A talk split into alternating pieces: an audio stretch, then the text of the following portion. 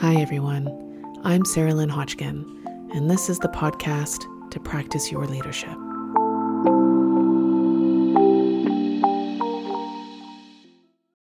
Being in community to learn, to shift insights, to have that energy from others, to give that energy from self to others. Whew. Being in community can make a really big difference in doing our own work.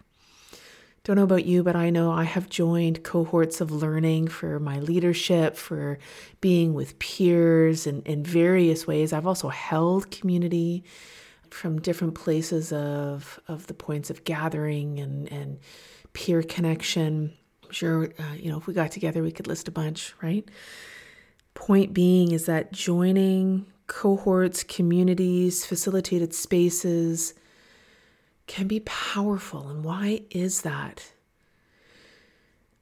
Learning and sharing and witnessing and having accountability, these are things that help us have the grit and grace of digging into our own practice, our own insights, the relationships that we build, whether they last in the moment or they last over arcs of time, help us be seen, help us come together in a way that we're not alone.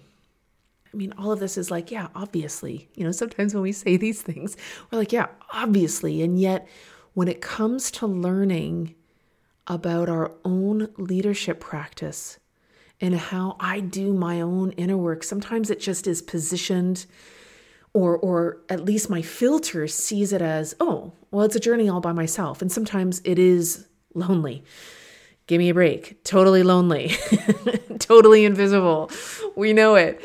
But it's also so important to come together with others on the journey, with others who are intentionally crafting these spaces for themselves, and with groups of others that are, you know, for some kind of point of time, are in community sharing their journey, sharing as peers the insights and the the learnings and the face down in the mud and the and the scars and the bleeding and the blood of the journey and the grit and the sometimes the fight, sometimes the fight with yourself, right? That in sharing, it allows some of the onion layers to be peeled back of, oh, wait, wait, you had that experience?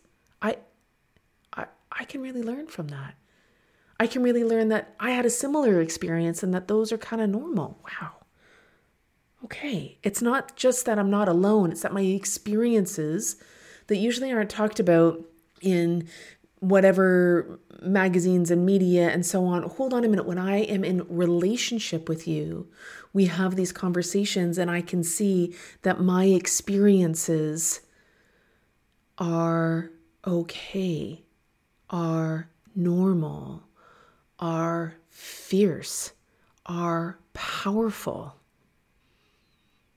that they are helping me rise in the warriorship I have and my purpose on this planet at this time.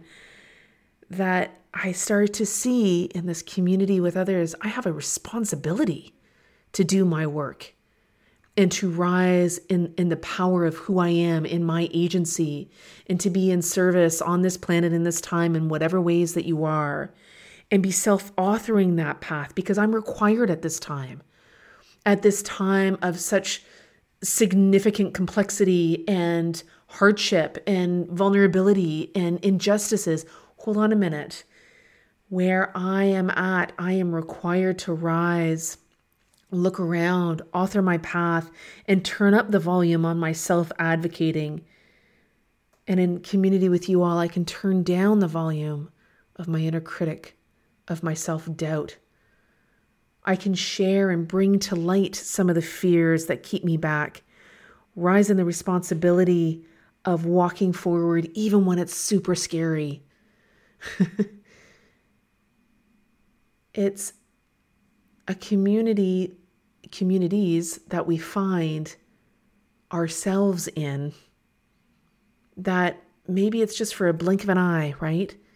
but these communities that we find ourselves in, these cohorts that we walk into, allow us to move further along our path, further along in our inner work of our leadership practice. So, what communities do you need? What communities have you been in? What cohorts of learning within a community have you gathered round? And what do you need now? What communities do you need now? Do you need to come into now in order for you to take those next steps in your leadership journey? Practice your leadership all.